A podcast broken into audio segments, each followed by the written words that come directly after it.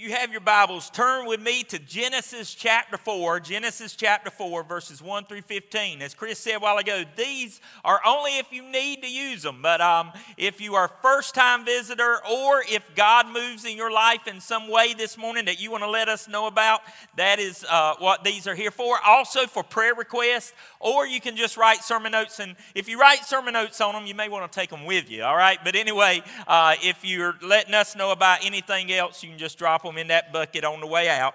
And uh, if you don't need it, just set it on the seat beside you and we'll uh, use it later. But anyway, we are so glad that I, I, I'm just going to tell you, I am glad to be back in the house at Pine Valley United Methodist Church uh, after two Sundays. Uh, y'all might be saying, man, he's back. Uh, but anyway, um, but I know that, um, uh, it, and let me tell you, it was hard to stay away, especially last Sunday. But uh, I went somewhere to be fed as well, just because if I'm, if you're here, if you're uh, one of the pastors here and you're here, you work. Uh, you can't help it but work. But um, but the uh, but it was I know that I left it in great hands between the other pastors and and um, and that they took good care of you. But it is good to be back. Genesis chapter four verses 1 through 15. Genesis chapter 4, verses 1 through 15. Now, Adam knew Eve, his wife, and she conceived and bore Cain, and said, I have acquired a man from the Lord. Then she bore again, this time his brother Abel. Now, Abel was a keeper of, of sheep, but Cain was a tiller of the ground. And in the process of time, it came to pass that Cain brought an offering of the Lord of the fruit, an offering of the fruit of the ground to the Lord.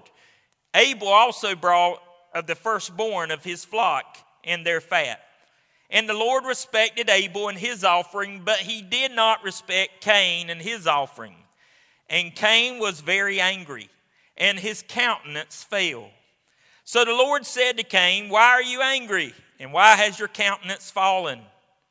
And if you do well, will you not be accepted? And if you do not do well, sin lies at the door, and its desire is for you. But you should rule over it. Now Cain talked with Abel his brother, and it came to pass when they were in the field that Cain rose up against Abel his brother and killed him. Then the Lord said to Cain, Where is Abel your brother? He said, I do not know. Am I my brother's keeper? In other words, is it, am I supposed to keep up with him? And the Lord said, What have you done, Cain? The voice of your brother's blood cries out to me from the ground. So now you are cursed from the earth, which has opened its mouth to receive your brother's blood from your hand. And when you till the ground, it shall no longer yield its strength to you. A fugitive and a vagabond you shall be on the earth. And Cain said to the Lord, My punishment is greater than I can bear. Surely you have driven me out this day from the face of the ground. I shall be hidden from your face, and I shall be a fugitive and a vagabond on the earth. And it will happen that anyone who finds me will kill me. And the Lord said to him, Therefore, whoever kills Cain, vengeance shall be taken on him sevenfold. And the Lord set a mark on Cain, lest anyone finding him should kill him. This is the word of God for the people of God. Thanks be to God. Let us pray. Lord, we thank you for your word and for the inspiration of it. Now may it speak to our hearts and our lives in a, in a way that we will be challenged, that we will be changed, and that we will never get over. In Jesus' name, amen. Well, we are starting a new series, and it's going to take us up till Lent, and Lent is not far away. I tell you, time flies by. And um, but for the next four to five weeks, we're going to be talking about God's great big dysfunctional family. Now, you know, kind of folks are into this ancestry.com thing now, or some are actually doing it through the one, two, three, and me, where you like send them some of your blood or something like that, and they get your DNA and they see where, else, which is kind of scary to me. But anyway but all of these things are to help folks find out where they came from, find out their family tree, where, where they were from, who they were kin to, and, and all of those kind of things. Well, we know that we uh, are we have been grafted into a family through Jesus Christ. He has grafted us into the family of God, and we have a spiritual family tree. And if you want to know what your spiritual family tree is, all you have to do is pick up this book right here and read in the Old Testament. A lot of folks like to say, well, I don't know if the Old Testament, you know, the New Testament is the new covenant and everything. What can the Old Testament do? Guess what, folks? The Old Testament, we should never unhitch ourselves from the Old Testament. God worked in a little bit of different ways sometimes, and sometimes those ways were not very pretty, but still, the Old Testament, in fact, Philip Yancey said it like this If Jesus is the answer, the Old Testament helps us know what the question is. And so we are going to look for the next several weeks at some stories from the Old Testament, and it's going to show us our family tree, our spiritual family tree, but we're going to kind of highlight some of the dysfunctional parts of that family tree. But how, if God could use a dysfunctional family to bring us the salvation through Jesus Christ, then I believe that God can use me and that God can use you that God can use us. And so it's okay if we're not perfect because we're all a part of God's great big dysfunctional family tree. So we're going to start that this morning and look at the story of Cain and Abel. Now, Cain and Abel were the first children. They were the first family, all right? Adam and Eve uh, bore Cain and then later bore Abel. And so Cain's older than Abel, so they're brothers. And of course, all brothers or sisters uh, sometimes have a little bit of sibling rivalry, right? I know that that happens sometimes. And but this one went a little far because both of them bring an offering. Now Cain is a worker of the ground; he's like a farmer, and Abel is like a shepherd. And both of them bring their first fruit to God to make an offering to the Lord, as they would, as we should as well. As we make, we bring our first fruits to God uh, through tithing and through serving and and all of those different ways. And so they do this now. Now, for some reason, and there are lots of speculations as to why the reason, but God was pleased with Abel's offering of the uh, animal of his first fruit and the fat of it, but was not pleased with Cain's. Now, some scholars say, and, and, and I'll just go ahead and tell you, I'm not sure exactly what the answer is. I reckon it's something we can ask Jesus one day whenever in the sweet by and by. But some say, well, it's because Cain's offering was not a blood offering, was not uh, as later the sacrifice would be that they would have to make that for an atonement. And that Cain's offering was of the ground and Abel's offering was of, uh, it was shed blood of the lamb and the first uh, uh, the firstborn of the lamb and everything. But what doesn't make sense there, or may has folks taking a second look at it there, is still both Cain and Abel gave of their first fruit, of their best. But for some reason, God was pleased with Abel's and not with Cain's. Now, many scholars think that the possible reason is this it wasn't the gift that was given or offered, it was the attitude in which it was offered. That Abel brought God that offering with the right attitude, and that Cain brought it with a, an attitude that was not pleasing to God. And that, you know, that's a whole other little lesson for us that it's not what we give to God, it's the attitude and the spirit in which we give it. Amen? But here's the thing is that when Cain sees that God was pleased with Abel's, all of a sudden Cain becomes jealous and envious of his brother Abel. And the next thing you know, they take a walk together to the garden. Cain and Abel go to the garden, and only Cain comes back. And he had killed his brother Abel and left him there, dead. And so God confronts Cain, says, What have you done? Where's your brother? And he says, Am I my brother's keeper? And then God says, Well, you are cast out. You are cursed. The ground that you farm from is cursed. You're going to be a vagabond and a fugitive and all of this. And Cain is like cast out from the family at that point. Now, I want us to look at this story, and we're going to talk about some things about this story and look at three lessons that we can learn from Cain and Abel. Three lessons from Cain and Abel. The first is this we need to check our hearts regularly for resentful feelings. check our hearts regularly for resentful feelings. We can see very quickly that Cain becomes jealous and resentful. And one of, there's all kinds of resentful feelings that we, we need, but if we don't watch out, those resentful feelings will lead us to sin. They will lead us to hurt ourselves and lead us to hurt others. Look at what it says here in verses 6 and 7. Why are you so angry? The Lord asked Cain. Why do you look dejected? You will be accepted if you do what is right, but if you refuse to do what is right, then watch out. Sin is crouching at the door, eager to control you, but you must subdue it and be its master. In other words, sin is constantly waiting and it just feeds on resentful feelings no matter what that resentment is coming from. Now, in this story, the resentment was mainly over something called envy. In this story, the main source of resentment was envy. And I want to talk about that for just a minute because I do think that it's something a lot of times we can struggle with, and if we don't watch out, it will master over us. It's something that Andy Stanley calls the comparison trap. The comparison trap. And he says that you fall into the comparison trap whenever you find yourself living in the land of Ur. The land of Ur, E R, Ur. That, that, you know, it's that land where you feel like you've got to be richer or skinnier or taller or healthier or faster or smarter than those around you.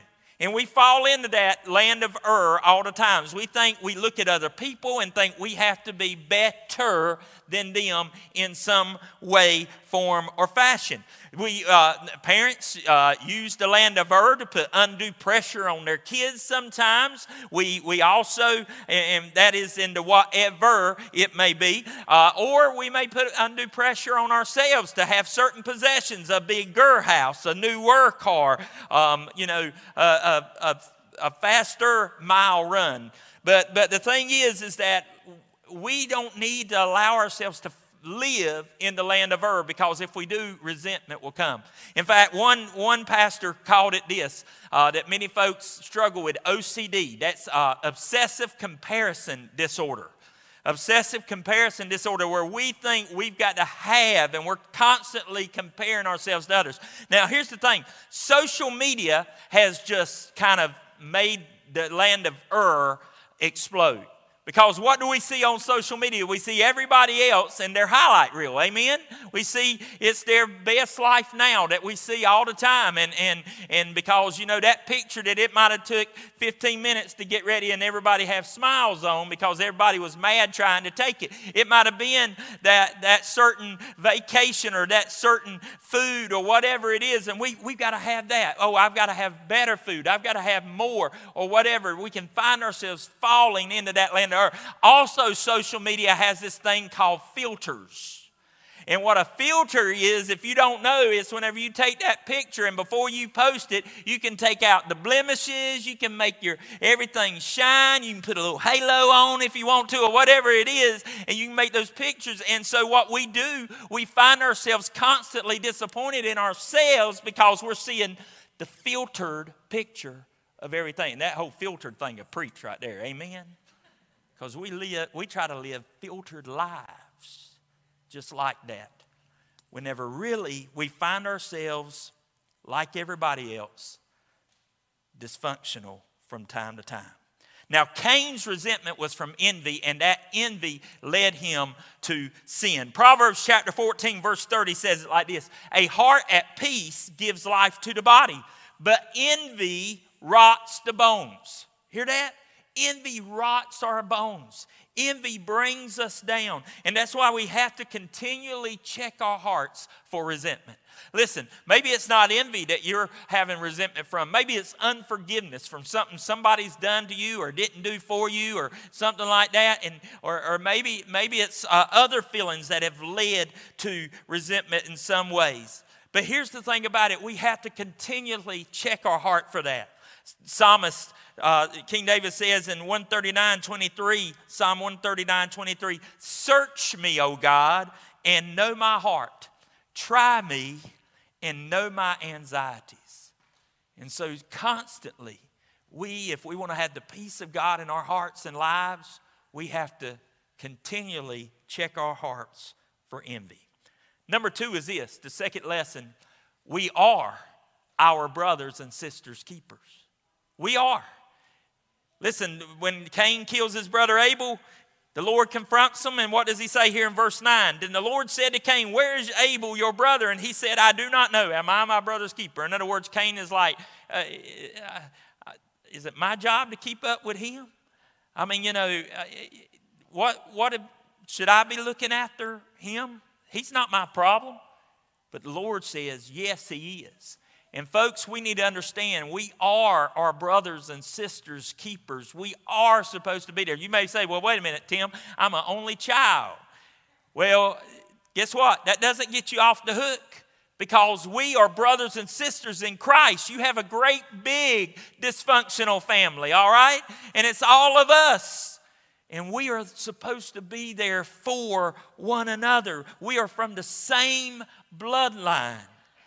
And, folks, I'm afraid that we are in a time when a lot of folks have forgotten that we really are supposed to be there for one another.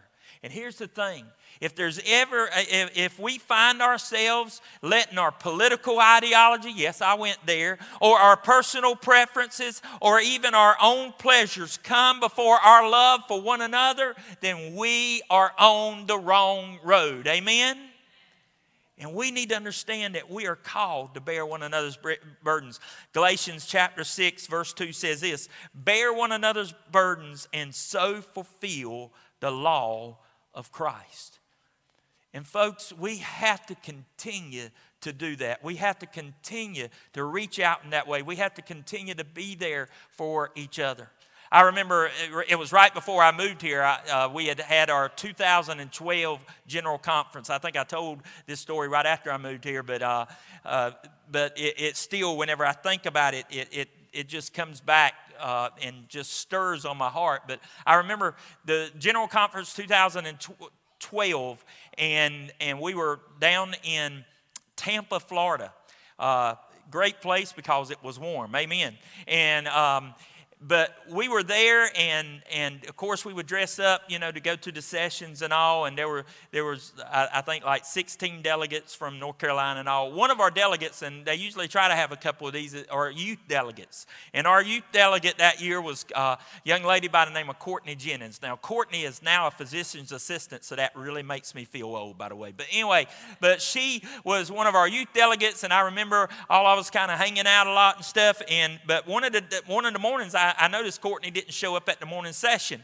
And so it was not until after the, whenever the afternoon session started at lunch, she came in. I said, Where have you been this morning, you know, or, or whatever? And um, I, I, saw where they had to have somebody sit in for you. And she said, You would not believe what happens to him, happened to him. She said, I caught my heel on the curb right out there on the concrete in front of the convention center. She said, I caught my heel on the curb and I fell down. She had skinned my knee, skinned my elbow, tore my uh, slacks, the, the knee of my slacks and everything. She said, but here's the worst part of it. She said, I'm laying there on the concrete. I fell, I, I, all the stuff in my hands, kind of my bag flew out and everything. And there I am laying there. And she said, all of these delegates from the general conference just walked right on by. I mean, evidently they their, their business must have been more important than helping somebody. But anyway, here's the thing. She said it was actually a shuttle driver that gets out of the shuttle and comes down there and helps me up and helps me get the stuff up. She said, "Yeah, little United Methodist women walking by, and and and and, and you know, and delegates and preachers and and all that. They were walking by, and they were so busy doing the church business that they forgot to see somebody in need. And folks, we cannot find ourselves so busy, even doing church, that we forget to be the church. Amen? And that's what it means to be our brother and sister's keepers. And lastly, is this not only should we check our hearts regularly for resentment, not only are we our brothers and sisters' keeper, but also, despite our sin, God still offers grace. Now, with the Old Testament, God offered grace in some different ways. Now we know the extension of grace that we uh, live under and, and enjoy now is the grace of Jesus. But, but God offered grace. A, a lot of people say, oh, he, that's a different God in the Old Testament. He's a God of judgment and all of that. If you look and you read these stories, God still offers grace. Every time he still offers some type of grace in some way. He extends grace. And look at what happens with Cain. So God tells Cain, You're cursed, you're going to be a vagabond, all of that. And listen what Cain says in verse 6 and I'm sorry, verse 14. Surely you have driven me out of this day. And I've just got to say this, and don't call me Shirley. You know what I mean? But anyway, I, I, had to say that. But if you ever watch Airplane, you'll know. But surely you have driven me out this day from the face of the ground.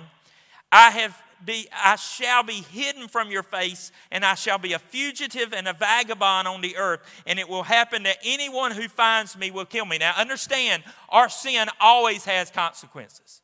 Even under the grace of Jesus, when we do things that are sinful, it still can have consequences because it still can hurt us and it still can hurt others. So it's still there are consequences of sin. And so Abel's dead, Cain gets cursed and is sent out. But I want you to hear something here. God still has grace on Cain. Verse 15 says, And the Lord said to him, Therefore, whoever kills Cain, vengeance shall be taken on him sevenfold. And the Lord set a mark on Cain, lest anyone finding him should kill him. You hear that? Cain's killed his brother Abel. He's been cast out, but still, still, by God's grace, God puts a mark on him and protects him. Now, folks, that's grace. But the good news is that that grace has been extended even further for you and me. There's a story about a guy by the name of Tyler Moon. And in October of 2019, he was running in a 10 mile race. Now, he wanted to, you know, he wanted to kind of be a witness in some way. So on his racing bib, he, he had in big letters, he had it the message that said, Jesus saves. And he wanted everybody to see as he was running by that he knows that Jesus saves. Well, he didn't know, but that saying was actually going to be prophetic that day. Not pathetic, but prophetic. In other, prophetic. In other words, he didn't know how that was actually going to come to play. Anyway, at mile eight, Tyler falls out, passes out, with a major heart attack. Now, I'm just going to tell you, I probably would have done that at mile 0.08. But anyway, and I've never seen a happy runner. Amen. I just got to, never, never. But anyway, Tyler Moon falls out at mile 8, 25 years old, falls out with a massive heart attack. The next runner that comes to him stops to help, and his name is Jesus bueno, which means Jesus is good. Jesus stops and starts CPR on Tyler, and, and of course, the rescue come and everything, and Tyler lives. They get him back, and Tyler lives through that. And he said, I have a new and a greater appreciation of what it means that Jesus saves. And folks, when we can truly understand that our sin leaves us dead. It leaves us dead spiritually, emotionally. It can leave us dead physically in different ways. It, it, can, or lead towards dying physically, all of those things. But what we need to know is that it is His grace that is extended to us, that Jesus saves this morning in this place, it is heart checking, burden bearing, and grace living time. And I pray that if for whatever reason that's not our story, that we'll make it our story today. Let us pray. Lord, maybe there's some of us here that simply need to check our hearts. Maybe it's because of envy, maybe it's because of resentment of other kinds. But Lord, help us to check our hearts and help us to invite you to move in our lives in a way that we will know the fullness of who you are. Maybe there's some of us here, Lord, that we have forgotten that we are to be in the burden bearing business and we are the keepers of each other, looking after each other, having each other's backs. Lord, let us be a church, let us be a people that that's what we live. And then, Lord, let us remember that we need your grace. And maybe there's somebody here this morning that simply needs to know you as Lord and Savior and invite you and your grace into their heart to forgive them of their sins. Lord, right now in this place, whether they're watching online or whether they're in this house, Lord, let them say yes to your love and invite you in as Lord, as Savior, and as King of our hearts. Lord, let us receive all that you have for us this day. In Jesus' name, amen.